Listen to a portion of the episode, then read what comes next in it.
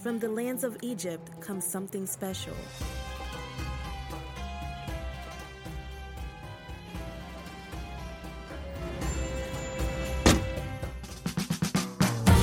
Every family begins their perfect night with a great meal. And it starts with Mount Sinai olive oil. Taste the quality of premium, delicious olives that are first cold pressed and extra virgin. No matter what's for dinner, Mount Sinai olive oil will be the perfect ingredient to enhance flavor and your health. Excellence has a new name. Mount Sinai olive oil has arrived.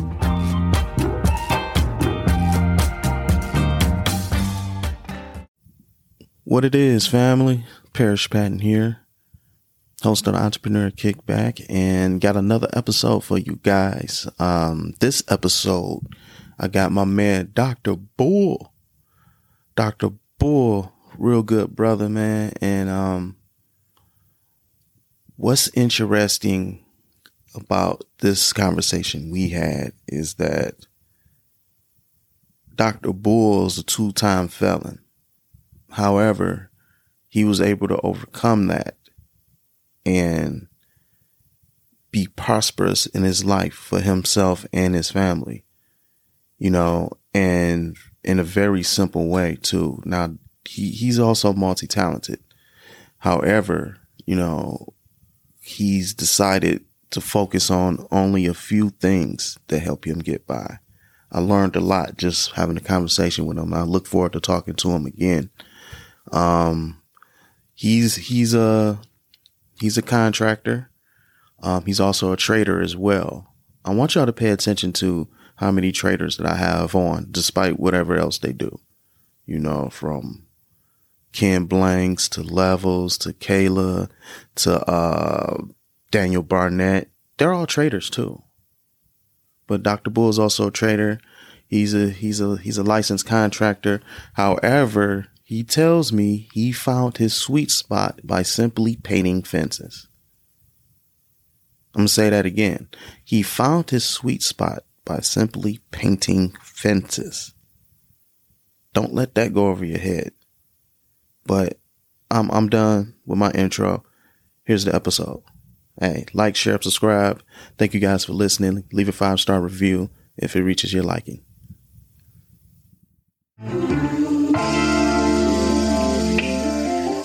Boom. We are on another episode of Entrepreneur Kickback with my man, Dr. Bull. Uh, what up? What up? What up, man? Appreciate you coming coming along, man. It's been a minute. We've been we've been working at this for a little while, but we gonna make it happen. I'm relentless when it comes to this. Like we gonna make it happen. Yeah, we made it shake this time. So I'm glad we're here. Yeah. Appreciate the opportunity. Oh yeah, yeah. And I, and I, appreciate your time. Um, forgive me, y'all. You know what I'm saying? My boy sometimes he sings in the background, so y'all might hear him. Um, but um, welcome to the show. Um, also I'm rocking my Sorilla merch. You know what I'm saying? Drinksorilla.com. You know, check it out. Non-alcoholic sparkling tea beverage. Good shit. But um, but I want to get into it, man, because you know, we're um I'll give y'all guys a little backstory. You know, we're part of a community, a morning show on Twitter called the Pre-Market Movers, which y'all probably hear constantly in ads if you listen to this show. And our community is strong and powerful and intelligent. And I finally got the opportunity to meet Dr. Bill Bull on this community, and he has a lot of good insight. So I'm like, hey man, he got to come on to the show. Let's chop it up. Let's speak to the audience and let's share your story. And with that, for those who don't know you, can you describe yourself and your skill sets?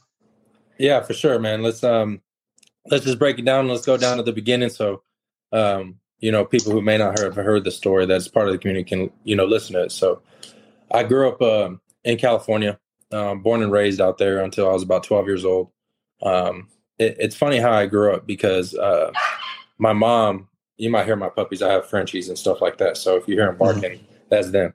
But my mom, she she had three kids before she had me, right? And that's when my dad got with her and stuff. But uh, during that time, my dad was a gangbanger and a heroin addict since the age of 15. So at that time, you know, when I was born, I was born into pretty much a, a, a gang filled household. Um, my dad was, you know, a, a Sureño. My dad, my uncle was in the Mexican mafia. Um, my older brother was actually in a rival gang from what my dad was. So you can just imagine the hostility and the, and the environment that that that was there, right? Um, constantly seeing, you know, physical altercations between my dad and my brother, or you know, things like that, just because of of the way things were set up uh, where I lived. Um, so, you know, seeing all that, my dad decided to to to change his life. You know, he went into a men's home and um, went into an inpatient rehab for about three years. And uh, during that time, he actually changed his whole trajectory about his life and did a complete 180. And actually, he became a pastor. Um, he became ordained as a minister and he moved to Texas. When he came to move to Texas, I was still living in California at the time. He moved to Texas when I was about eight years old. Uh, yeah, about eight years old, and um, he didn't get custody until I was twelve. Moved out here in Texas, and you know, constantly in school, I was I was still thinking, you know, um, life out here was was like it was in California. It's a completely it was completely different. Um, a lot more people were a lot more respectful. People were saying hi to you, and you know, people were talking to me and I was like, man, don't, what are you talking to me for? Like, don't talk to me. I don't, I don't know you like that. Like, where you from? Like stuff like that, just because of the way that I grew up. Right. And so my dad had to just re, reevaluate the way that I was going down in life. And he helped me basically rethink the life and the path that I was going down. Um, you know, like I said, constantly getting into fights in school and doing just dumb stuff. You know, I was playing sports. I did all that stuff. I was smart in school. I wasn't um, dumb or anything. I didn't try. So it wasn't that I, I if I tried, I'm sure I could have done did a lot better as with anything else. Um, so at that time, you know, graduated from high school. Um, actually, uh, right after I got out of high school, um, I caught an aggravated assault with a deadly weapon charge, and actually, um, they couldn't they couldn't find the weapon. So in the state of Texas, um, you know, just just with anything, um, even if there was a weapon or they had video of weapons and stuff like that, eh, they my actual charge was aggravated assault with a deadly weapon without affirmative finding of a deadly weapon. Uh, just a fancy way of just saying um, we know you had a weapon, but we can't prove that you had a weapon. So, but we're still charging you with a with a second degree felony. Um, and so they tried to give me 15 years uh, off the rip. You know, I'm 18 years old and I don't know anything about. You know, I, this is the first time me being locked up, me being from California and being te- and being locked up in Texas just hearing things about how California and Texas prisons they you know they don't really get along and you know and, and stuff like that. So um, I end up having a I end up getting a, a two year case. Uh, got I end up catching um, being able to get two years. You know I, I consider almost like a blessing. So I went to two years. Um, actually took some classes while I was in there. Went to college while I was in there. Did all that stuff.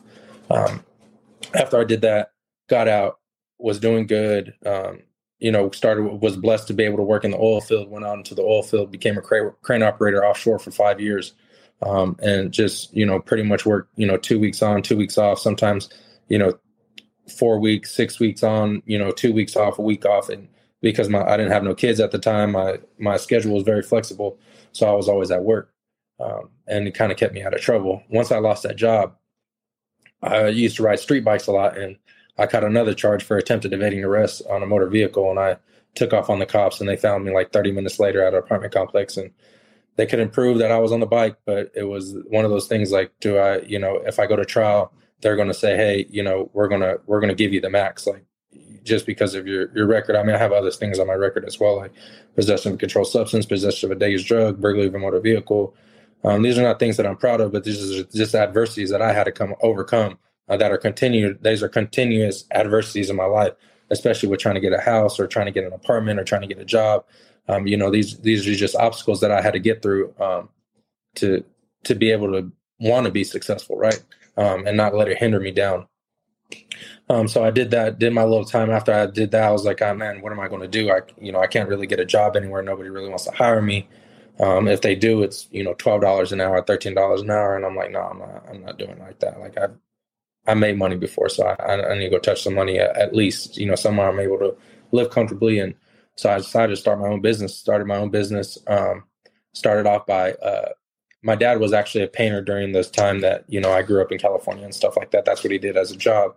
So I learned um, my painting skills from him and started, um, you know, with fences and doing exteriors. And so I started just cleaning fences and, and, and staining them. And the profit margins I, I saw were like, wow, this is this is something I could do.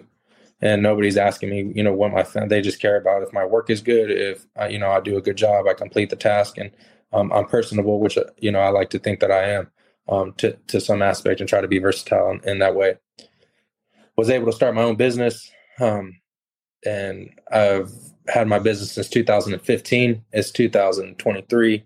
Um, I've done some things, and I've kind of ventured off into uh, selling turf and you know remodeling and stuff like that, and um, kind of tra- I'm trying to transition my life into not so much working as much as I, I have been, um, and trying to be able to hopefully the business be able to be on on autopilot. Um, so uh, that's where I'm at in my life. And then you know during that time in business, I I didn't know anything about credit. I didn't know anything about money. I didn't know anything about anything. My dad knew st- about that stuff, but uh, I understand why he never taught me because I was a hard headed individual and I didn't want to want to. I, I learned at my own way at my own pace and and nobody was going to tell me what to do. My ego was real big.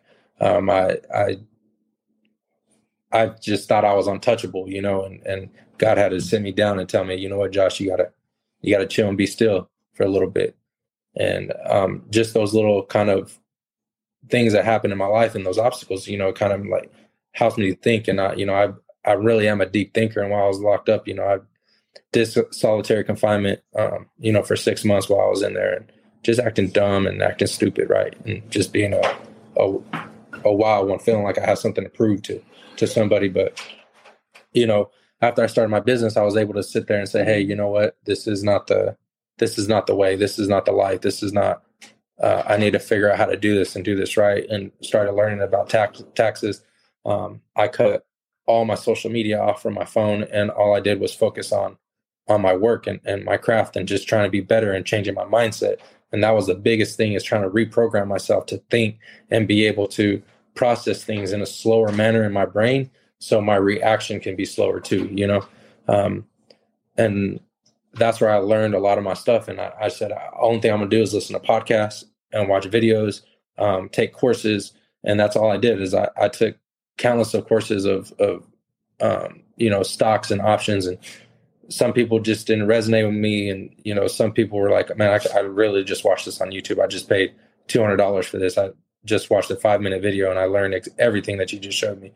And so i started doing everything on myself and um you know during that time i was able to uh, accumulate what the market was and i was just a value investor. I was just a long-term investor. I really didn't know much about trading um, I understood, you know, trajectory and I understood how to read like channels and, but I never knew the language and the lingo of actual like day trading or, you know, trading options and stuff like that. And I was able to get on Clubhouse and, and expand my knowledge of things. And I was able to pick up on things very, very quickly. Um, so I started getting into technical analysis and I think I learned technical analysis probably within, you know, a good three to four months just because that's all I did. I just studied and practiced and retested and tried um, so many different indicators. An indicator is something that you use on a chart that kind of helps you indicate which way a stock will go or not go, right? And there's so many different algorithms and things like that that that can help you or hinder you. I mean, depending on the type of person you are, your personality, there's so many things that because some indicators might not be right for you, right? And you know, your homie might be using um, you know, a, Cal- a Keltner channel and you might be using Bollinger Bands. They do the same thing, but they read con- completely different. And you can read them completely different just based off of your own personality and, and the way that you think. And it's just, it, it's more of a psychological game. And so once I started doing that, I really started to, to understand myself a little bit better about the way that I, I handle things, the way that like taking responsibility for myself, taking res- more responsibility for my actions and, and understanding that I'm not perfect, right? And nothing in this world is perfect and nothing is ever going to be perfect. So, you know, I think a lot of people get upset and, and let them, and me, and this has happened, you know, I'll speak up for myself, but about wanting to be having the idea of your, you being perfect and you being great and you being this. And at the end of the day, I, I realized that, man, it's okay to make mistakes. It's okay to fall back. Um, you know, recently, probably like a year and a half, I, I got separated from my kid's mother and Um, you know, I was going through, uh, uh, you know, that that mental mental thing. I kind of went downhill, kind of let my business go, um, blew my account. I basically had to start at ground zero, probably in the last in the last year and a half. After everything that I built and everything that I I went through, like I mentally, I lost I lost some of my my drive. But the only thing that kept going is I knew that if I didn't quit, I, I wouldn't lose. Like I just I I I couldn't swim, and I was just trying to float. I was just trying to just stay above water right now. I was just trying to stay above water because my mind, my the capacity of my mind wasn't wasn't there. I was you know I was in relationship for six seven years um, before that, and so it it it mess it messes with you because you, you used to think and you used to do things a different way. Now you got to readjust and you got to realign yourself, and that's exactly what I did. I realigned myself. Um, you know, taking care of my body, taking care of my health, taking care of my mental health, and just reminding myself every single day that you know what, um, we got to do it this way. Like you, you can't stop. Like no one, no one is going to feel sorry for you. Like you could say, I can have a homie right now saying, "Man, I'm about to lose my house." Damn, bro, what you going to do? yeah. Uh, what you going to do? yeah. You know what I mean? Yeah. And the homie's over there, and he's feeling all that stress. But I mean, if you need help, I, I can help you. But at the end of the day, like I, I, can't feel sorry for you, bro. Like you know what I'm saying? I can't feel sorry for me. No one's gonna feel sorry for me. You know, so I I just that's in the back of my mind and just knowing that like I have to be the one. I have to be the like if I want to win, I have to do what it takes to win. You know what I'm saying? I gotta be I gotta do stuff when when the game's not on, when nobody's watching you, when there's nobody in the stands, when there's when there's no one else around and, and you're you're by yourself and you're at home, are you to sit there and take a nap? Or are you to sit there and, and I'm not saying none of that is wrong or anything like that, but that just goes back to like how, fo- how hyper focused, like if you really want something and you really hyper focused about it, you, you're going to, you, you're going to fight through all those emotions because no matter what, emotions are just temporary, physical, mental, uh, you know, everything. That's all just temporary emotions. Because I could have got an argument with with you know my significant other a week ago, and I couldn't even tell you exactly what my emotions felt like. I knew I was a little upset, but it's they're never as strong later, or you know, they might bring back a bit of, of pain or a little bit of this or a little bit of that. But at the end of the day, it's never going to. It's always just going to gradually kind of kind of slow down. It's always going to gradually, you know, kind of just leak itself out. You know what I mean?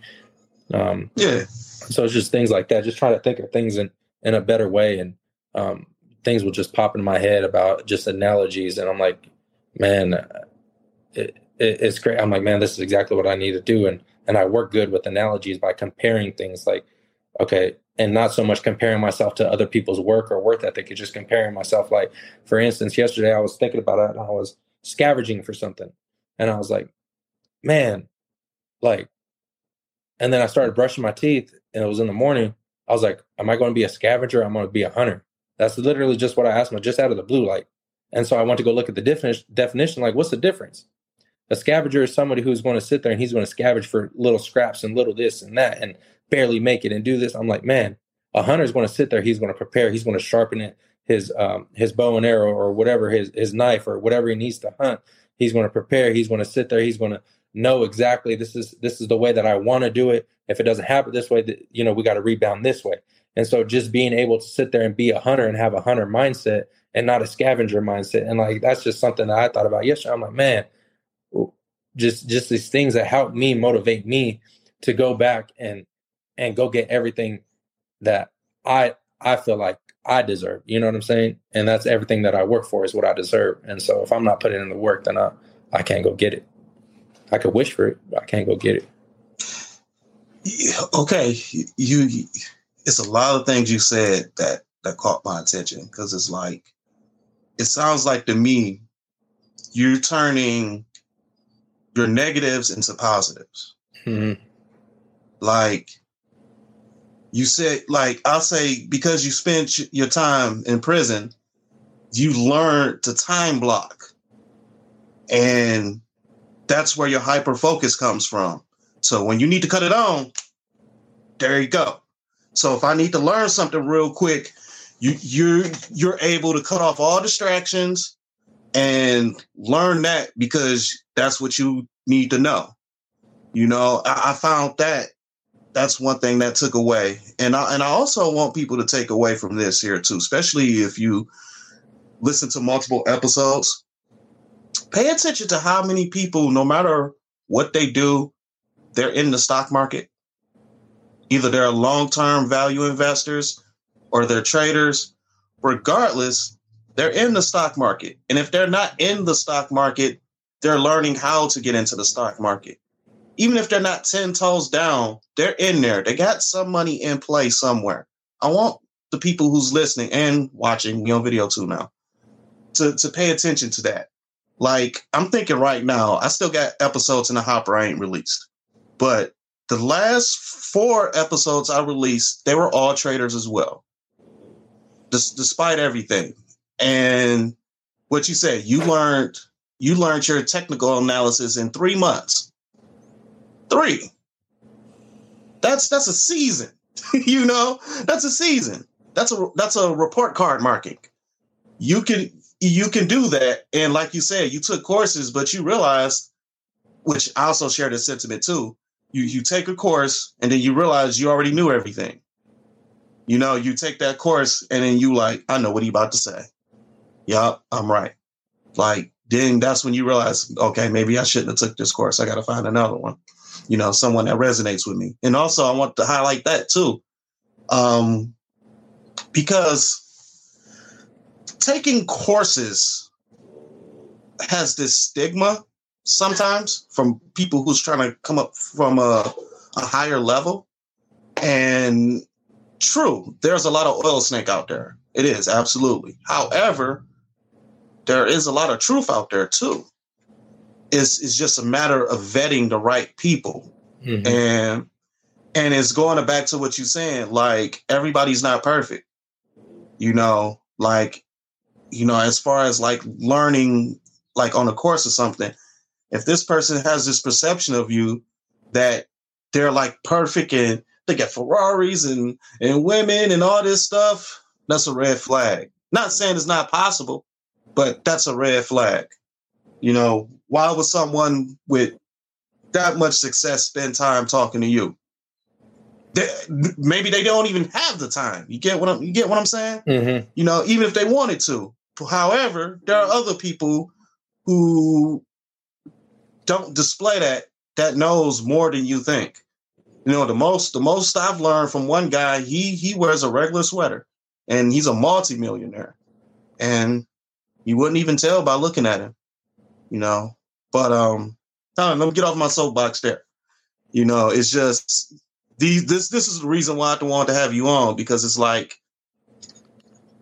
you you you're in a how I want to word this.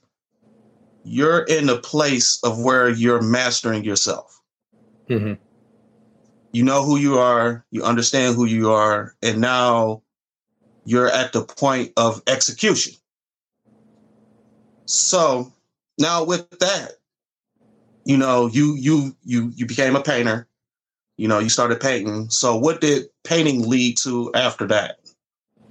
Oh, painting led into fences. I mean, I've always been good with like building things. So like I mostly it led into painting, led into fences, led into doing all just remodeling period. Um, but now I just specialize in just painting and fences. It's just easier that way. Um, I know that just a lot better, and I don't have, and I just tell people I don't. It's less things to deal with too, and so I I try to just perfect you know one or two things, and and that's it, and I just stick to that, and that's what I learned. You know, it's not, it's good to know a lot of things, but it's not good to do all the things. You know what I mean? Mm, it, it, yeah. And sometimes you have to go experience that to realize that. You know what I mean? Let you know. I tried that. Let's mark this off. I'm not. I, I, this is not what I want to do. Or you know, I tried it this way. I tried it once, just like when your parents go take you out to eat and you just got to try it once. Do you like it? Oh, no, I tried it. That's not my thing. I'm, I'm, I'm good. I'm good. I don't want that no more. Yeah. When it's good, this is what I want. Okay. You said you said painting, and you said you found out painting is more lucrative than anything. Okay, so like, and you said painting fences, just fences. Mm-hmm. So like, if if you don't mind, how much could on on a on an average, how much could you make painting one fence? Um, and just an average fence in the state of Texas is probably about 140 feet. And we'll just say if it's a six foot fence, we multiply that by six, and then we multiply by by two because there's two sides, right? So now mm-hmm. you have mm-hmm. now you have a square footage. Now, what do you want to charge a square foot? So that I'd usually charge about a dollar, dollar fifty, just depending on if it's a contractor or you know a homeowner or something like that. If a contract if a contractor's can give me continuous work, just like you you know you go in Sam's Club, you buy in bulk, they give you bulk work, and you know you get a you get a, a different price, you know, than somebody else, um, depending on the relationship that you have with them. Um, so like just on an average fence, I probably clear, um, you know, one day pressure washing. So that's probably like, you know, two or three hours. So that's three hours of work one day. You could probably pressure wash two, at least three fences, two to three fences in one day. And if you do that one day and you go do those two or three fences one day, that's a easily a three thousand dollar day.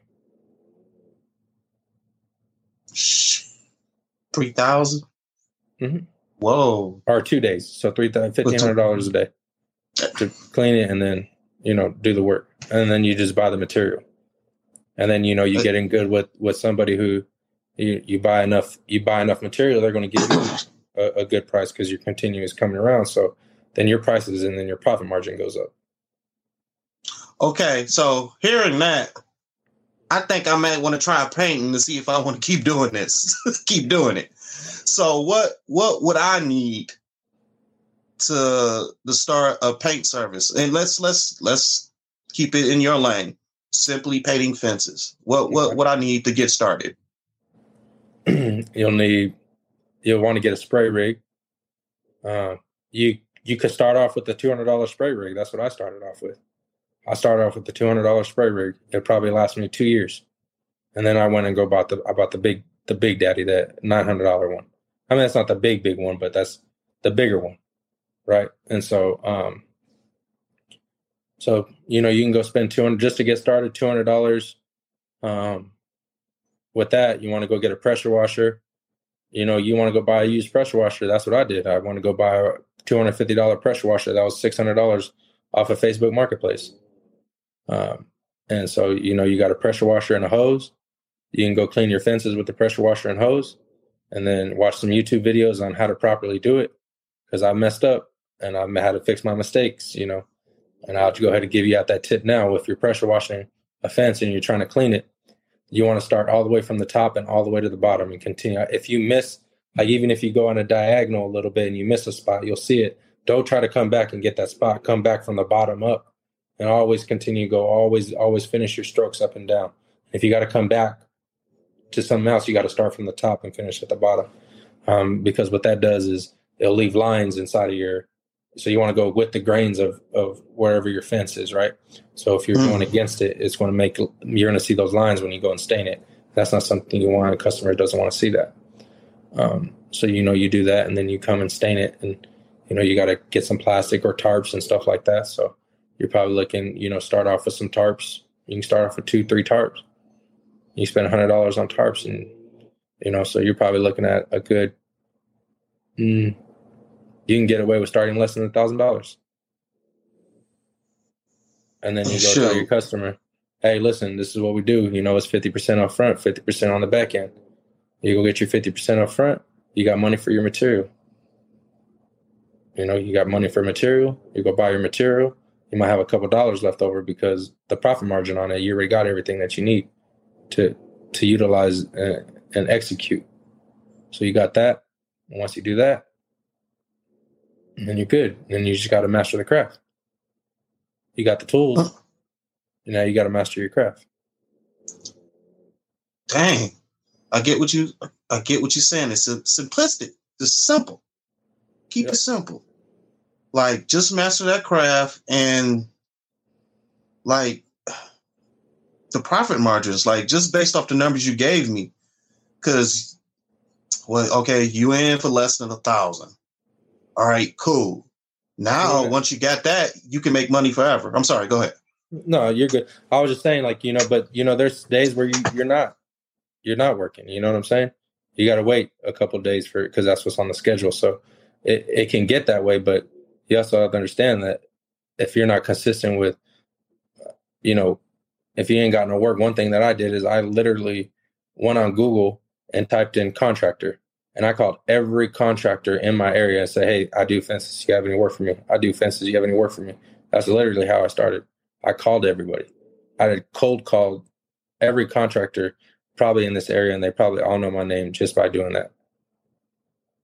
And hey. if they not if they don't use me this week, use me this year. They might get another call in another month or two because it's, it's time to call again. It's time to time to refresh their memory. Okay. You you snatched that right out of my mouth. I was gonna say, how do you find your customers? So you said straight cold calling, and I like that you said you didn't cold call like just random people. You cold call people who's already in the industry that may need your help, and they just don't realize it yet. Mm-hmm. And insurance yeah. is low too because the liability is not. You're not. It's not a big liability. Yeah. Because you're not going to go okay. spray on a windy day, right? You're not going to have. You don't want. You know the the most thing you might have to go do is go cover the neighbor's car with something that overspray is going to usually, you know, disappear by the time it makes it 20 feet, 15 feet. So. Okay. Hey, that's dope. That's man. See, every time I get every every time I talk to someone, I'm like, damn, can I do that? Shoot. Huh. You know what I'm saying? That's you know, I don't, I don't it, it, it sounds like something that um like you said, it's something you have to master because, like you said, there's a certain way you have to spray. There's a certain technique. There's certain things you need to pay attention to. Like I say, you don't want to spray the car. You don't want to spray the concrete. Mm-hmm. Um, depending on where the fence is at, you don't want to spray the house. You know, yeah, so, so just preparation. So like around the around the house, you get ready to go and put your tape and paper around it, or and so that's already you go prep everything first and you know, you bring card, they have cardboard shields. So, you know, or you cut up some cardboard and lay it under where you're spraying. And then you can even put a cardboard up on top just to minimize things. And as long as you know, if you go watch a couple YouTube videos and just watch the way you, it, now it's just getting into the motion of the ocean. You know what I mean? It's just mm-hmm. figuring out your groove now. Like, you know what to do. It's just like with trading, right? I could sit here and I could tell you, hey, enter a trade every time this price action on this stock gets here, and I could tell you no indicator. I could just tell you if it comes, if it breaks above, you know, blah blah blah, and it goes to this price and it holds this next day, get into it and then get out and sell it at this price. And just brace off price. If I just tell you every time at this price, at this price, at this price, at these levels, if I tell you that you may not execute it the way I execute it, right? Your timing might be off a little bit. But if you continue to do repetitions and you know exactly what to look for, then your timing is going to get better. Just as that same thing with your painting. When you when you got that finger on that trigger, your your time is going to get better to to come up and release it and put the pressure on it. Like it's going to be it's going to be a, a subconscious movement to you at one point or another. Okay, that's and, and it's like I like the way you articulate it. It's like there's really no sh- no shortcuts to it but everything's available to you if you go out and get it. Mm-hmm. Um, not, nothing special. You don't have to go out and get no certifications or anything. It's like if you want to do this, just go out and do it. And you're gonna need some seed money, but how many businesses you can start for less than a thousand dollars? Like, truthfully, how many? And now you got my wheels turning because I say, "Is shoot, there's ways you can rent this stuff. You know, you can rent the stuff for for maybe one job. And shoot, you can make it even cheaper. Like you said, you got the you got the uh used sprayer off uh, marketplace. You can go to pawn shops and try to find you one. And shoot, maybe they have a layaway program. You can get, get it that way. You can get into it slowly. Like yeah. it's a lot, lot of ways you can you can yeah, you it. can even you can even start by renting it at Home Depot. They got a rent tool rental. See? So even if you don't have the thousand dollars, you might only have four hundred dollars, but you this one job you get one good job and you know you do it right, they're gonna pay you, right? Yeah. So you do it right. You can go rent that equipment. You can go rent the pressure washer for seventy dollars a day. You can go rent the paint sprayer for sixty eight dollars a day. I mean that's two hundred dollars, and you tell me, you know, and that's when you go and say, "Hey, I need that deposit before I start. Here's, you know, we'll just say it's a thousand square foot. Here's five hundred dollars. Well, you know, you you know, uh, five gallons of paint is going to cover X amount of square foot, eight hundred square foot, nine hundred square foot. Well, okay, it might need two coats, so we'll count the second coat as half the square footage. So I might need you know eight gallons for the whole total. So I'm gonna go ahead and get eight gallons. That's you know less than two hundred dollars. That's depending on what kind of stain or, or paint you get. That's less than two hundred dollars. Material less than two hundred. You're still left with hundred dollars to go buy yourself some lunch, put some gas in your car. You know, I mean, there's there's so many ways and so many ways to skin a cat. It's just you know, sometimes you have to skin it this way too. You can get that knife sharpener, so you can skin yeah. it a little bit better. Yeah, I, will share a story with you. Um, before I started doing this, like ever since before I started ten toes down in this, I had a courier company. You know, mm-hmm. I was mm-hmm. delivering I was delivering packages from business to business because I didn't want to deal with like the the Ubers and the Lyfts and the Amazon Flexes. You know what I'm saying? I wanted to go long distance and the margins were better. So I started off, I had my car. I was riding around, I was doing that. Eventually the car broke down. So and so I still wanted to deliver. I had work I had to do. I rented the car for about six months just to keep that afloat. And it worked. You know, I went, I went, I, I went to hire a car. I got a regular old car. It had insurance and everything. I gave that to the expediting company. You know, hey, can I keep driving? Yeah, here. Here's some packages. Go to Ohio. You know, and I did that for six months, and that kept me going. Actually, that was the seed money for me to start this year. That's how I finalized getting all my equipment and stuff. So it's like, yeah, you can skin it. You, you just you just got to think you got to think, you know. Um, it's it's interesting. We talking a lot about painting, but your name is Doctor Bull. Like, I, I figure it'd be like Doc Colors or something. But no, man. So I kind of just tell you how I got that. So, um, you know, my last, uh, my real name is you know is Josh Torres. So my last name is Torres. So when I play football, um, you know, uh, bull in Spanish was was Toro, so they would always call me Toro or Bull, and so that's where I got that name. The doctor came from, um, you know, when I started busting them up with technical analysis, and I became a technical analysis doctor. So we got Doctor Bull, so we got we got a little bit of a little bit of best of both worlds. So, and you know, I don't use a lot of a lot of indicators or anything. I like to keep things simple and simplify things as much as possible. My relationships, I like to keep simple. Uh, I like to keep everything simple and and not to overcomplicate things because uh, you know I can get to overthinking and get to thinking about uh, just things, astronomical things, and uh, I just like I just like to keep it simple. You might have named this episode. you you might have named this episode like you know everything is you know a lot of, a lot of this stuff is freestyle sometimes and it's like I just like to lead with my curiosity, you know, because in the beginning I had all these questions written out, and it's like you sound stiff, and and then also a lot of times you ask one question, someone gets comfortable, they start talking, and then yeah. all your questions get answered. Now you stuck like oh oh. So I just stopped doing that. Lead with curiosity, you know, just get a feel for the person who they are and like how what perception do they come from as far as their business, their mindset, and their perception. And yours is keeping it simple. You know, simple business, master that. Even when you, and that translate into how you chart, which for those who's not into the stock market, it really plays into who you really are. You know who you are once you get in that stock market. Mm-hmm. And and you say you you keep it simple even with your indicators. And with that, what what indicators do you use? And this is for my stock people who are listening. All right, so there's there's actually I mostly I usually just first usually just look at a naked chart, right? So a naked chart is just a plain chart, um, uh, which is candlesticks, um, and I'll just jump back from Heikin-Ashi to regular candlesticks. So I'll do that, and then if I'm really doing like uh, if I'm really really prepping for a trade, um, I use TradingView as my my charting um, where I chart. So there's a there's an indicator called a VPR, which is a volume profile uh, range, is what it is, and it comes on the side of your chart. And if you go back and you look at the chart, so depending on what you have in your screen, just like you know, if you pull up a minute chart or if you pull up a weekly chart within that same screen, the candlesticks are going to be different, right?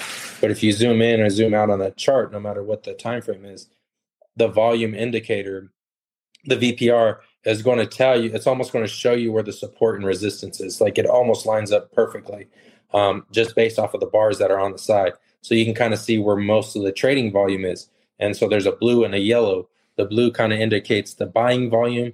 The yellow going to indicate the selling volume. And when those bars are a little bit longer, um, that's a lot of trading volume. A lot of trading volume is there's just a lot of trading going on back and forth, buying and selling. So, but it, at that point is like who's going to win, right? And so, like if you go and look at it, the le- the the smaller trading volume, if your if your stock is kind of going up or going down, so if it breaks that that longer candlestick and there's there's smaller there's smaller ones on the side, most likely it's going to run through those because there's not uh, history has shown that there's not a lot of buying and selling in this area just based off of that. So I'll kind of use that obviously I use support and resistance. I'll use um, I like to uh, use um, patterns, and there's there's there's a way to do a, a, a potential price target on almost every pattern.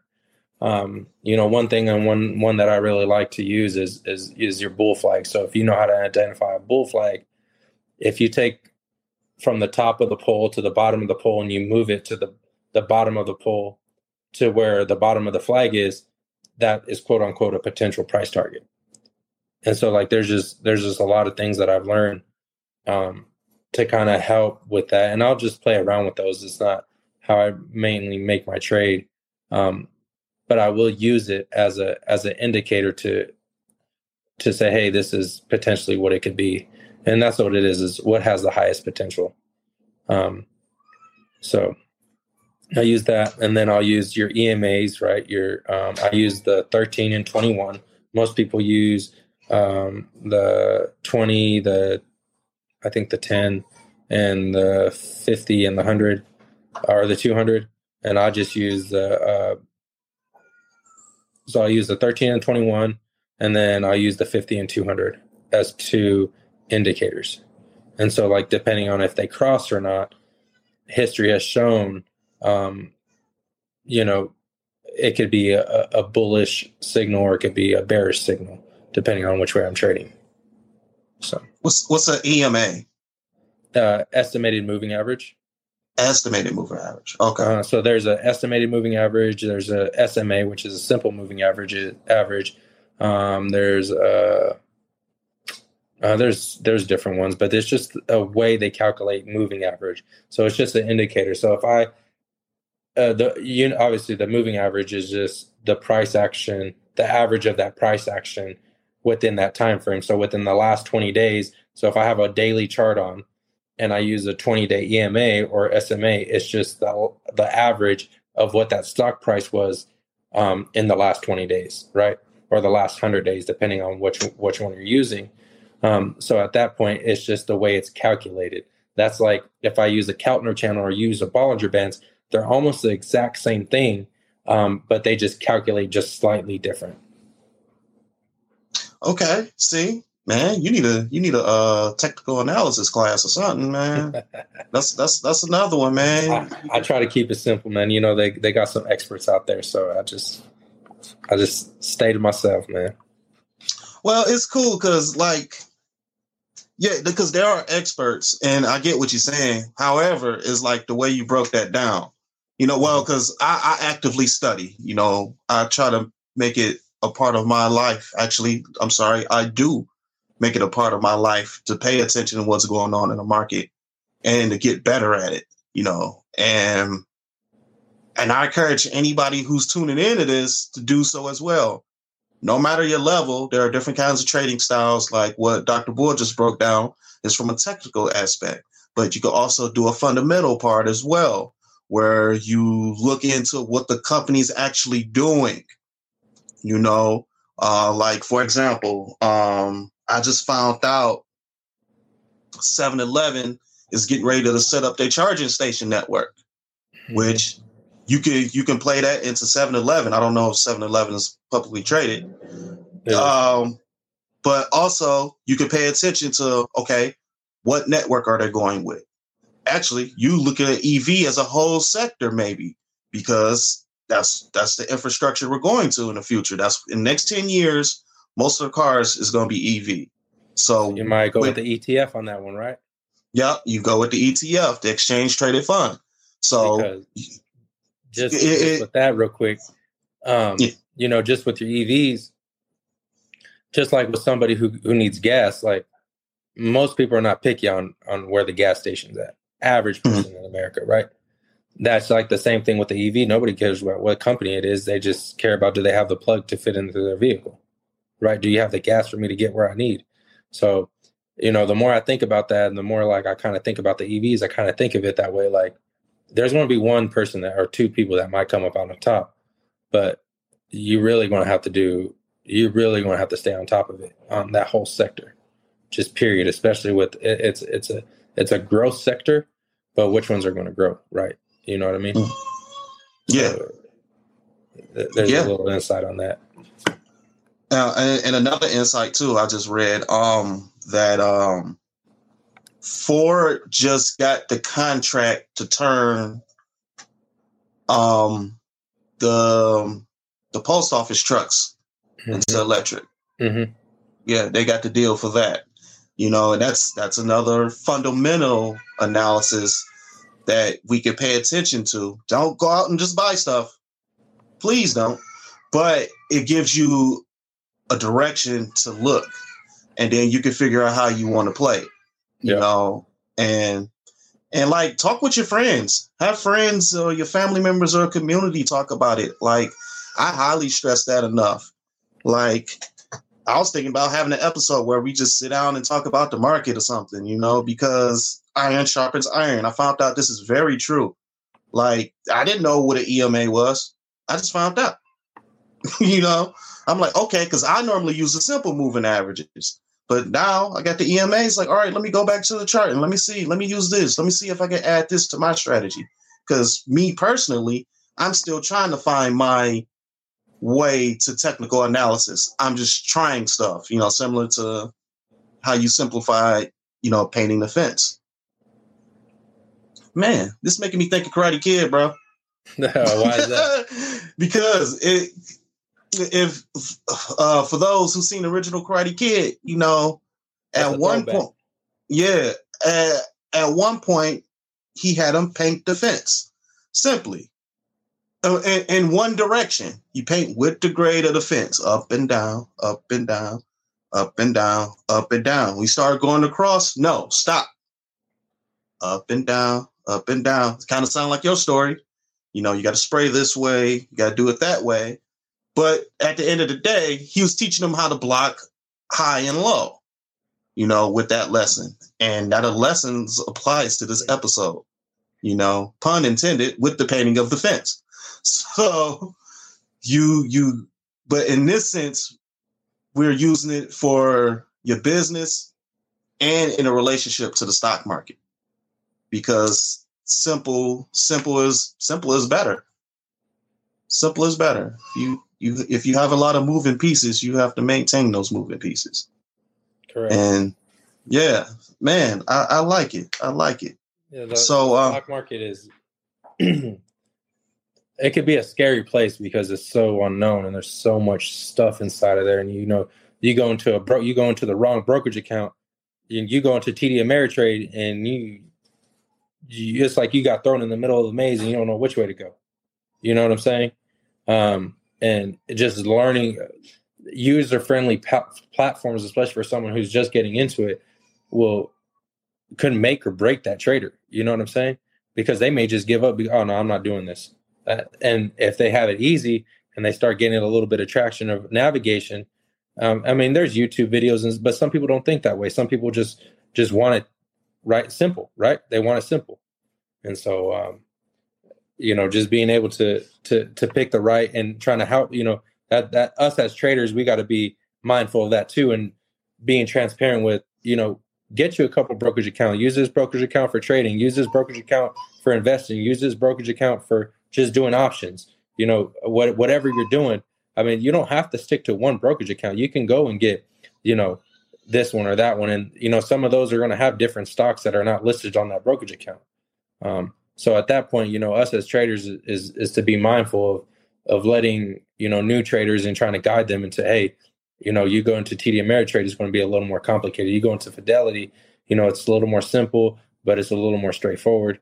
Um, you know you go into webull webull's a little more user friendly and there's you know there's a community in there. You can chat you know talk to people in there. You know you go into robinhood robinhood is probably going to be your most user friendly um, straight but you know at the end at the end of the day with those with those brokerage accounts you know you with Robinhood, you you might not be able to trade for 30, 45 minutes. Whereas in Webull, it might they might they might pause something for, you know, three or four minutes because of the brokerage account and, and the structure and the and the community and the back end that they have um, with that company. So there's a lot of things that you want to be able to put put in thought, especially if you're putting your money into it. You know what I mean? Hmm. Snatch that out my mouth. See what brokerage account you uh, recommend. You just gave us four and I think that's enough for people to like make a decision. You know, um, tap into the Bullish Picks podcast. It has a whole episode on it, brokerage mm-hmm. breakdown. You know, check that out. You know, also, but no, yeah, um, I, I know what you mean by being like the stock market is a scary place because there's so much unknown. Like I was kicking it with my brother-in-law, and we don't no knowledge of the market. You know, but you know, I tell them, you know, I'm right here. You can pick my brain. You know, I remember when I knew nothing. I couldn't pay nobody to teach me because there was no one around at the time. But now it's everywhere. You know, you got YouTube, you got people actively trading in the market. I tell you what I know. And, you know, it was just, he was just simply talking about volume. You know, he's like, what's that on the chart? That's volume, man. You know, it's different ways to look at it, you know. Um, you know, he's asking me, you know, why the prices are fluctuating. You know, it's buying and selling. You know, and you know, just give him give him the, the general the general spiel of it. You know, just to give him an idea so that it's not as scary. You know, but again, tell him, you know, just you know, you can go on YouTube. Um, if you want to sit down and talk to me about it, we could talk about it. You know, if you want to get deeper into it, I bring someone else into the conversation that knows more you know, and it's like I try to do that with everybody in my circle, you know. Um, and again, if people's tuning in, like if you want to tap into someone, you know, you can hit me up. I'll send you to the right person because I only know so much. You know, I can you can tap in with Dr. Bull. You know what I'm saying? You you, you, his name is Doctor, okay? Because he's surgical with this. so he'll tell you something. And if you want to know more, we go to Lala. You know what I'm saying? Lala surgeon as well. You know, so so it's like don't let the market don't fear the market. Try to make it work for you. Figure out how it can make it work for you. Mm-hmm. You know, that's that's that's the sentiment I have. And then after a while, you're gonna start having fun with it. Mm-hmm. After a while, you know, looking at, you know, oh, this company, they publicly traded you know, you can look them up real quick. All this stuff is free on your phone. You know, you, you, everybody got a phone. You can download Yahoo Finance, Thinkorswim. Um, even these brokerage accounts, you can look up the information, which all of them have apps, all of them. So it's like, you know, that's that's my stock market soapbox. You know, um, I develop a passion for it, and I think most people can too, because it's definitely one of the larger pillars of building wealth. And it's the, I would say, in my opinion, it's the fastest. It's the fastest for sure. Unless you're a trust fund baby, then you know you might you might already have wealth. So. Uh, uh, well, let's. well, good for that trust fund baby, but yeah. we we we we in the space of creating trust fund babies. I understand. I'm there. Yeah. Uh, oh man, because I found out how much it really costs to like do a trust. Like it's like two hundred dollars or something. You know what I'm saying? Depending on what you're trying to do. This is financial advice. This is I'm sharing some of my due diligence with you guys. I found out it was just like a couple hundred bucks, and I even found a way you could do it for free. And I was like, whoa. And really and truly, you're just protecting your assets. That's it. So I'm like, yeah, I'm about to have me some trust fund kids for sure. you know, so and it makes it easier to pass down to your legacy because the tr- whole they they inherit the whole trust, whereas they inherit everything and they kind of get a way of taxes from that too. So like, you know, say you have a house and stuff like that. If you directly, you know, you put it in a will and you give it to your your kid, they have to pay the taxes on that capital gains tax. Whereas if you have it in a trust, they don't have to pay those taxes because it's in that trust. Mm-hmm. And you're just an inheritor of that trust, and the trust owns that asset. So the trust is going to be there forever, and you may come the ownership of that it may transfer, but you, you know you don't you don't you, you get away from paying those those capital gains tax. See, and that's a that's a good nugget there, man. Um, I guess we could we could land a plane there, man. Learned a lot from you and and I appreciate you coming on. Um, well, first, is anything I missed that you would like to speak on? No, man. I, everything's good. I just uh, appreciate you having me on, man, and you know, letting me share my my story and and my journey in, in life. So, um, the only thing I could tell you guys is that you know, just just don't give up. You know, even if you're staying stagnant or even if you're just chilling or no, just don't give up. If you know it's coming and you're building up that energy for you to to to go up that hill, and some people may not understand that, but as long as you understand your purpose and you know what your vision is, and you stick to that, and you prepare and you plan and you execute, uh, I promise you, you're going to get to where you want to go. And boom, there it is. Um, I'm gonna sign out, but I want you to, to stay on the line here. Um, that's a nugget, another nugget for y'all. This is uh the entrepreneur kickback with Dr. Bull. We out. Peace. From the lands of Egypt comes something special.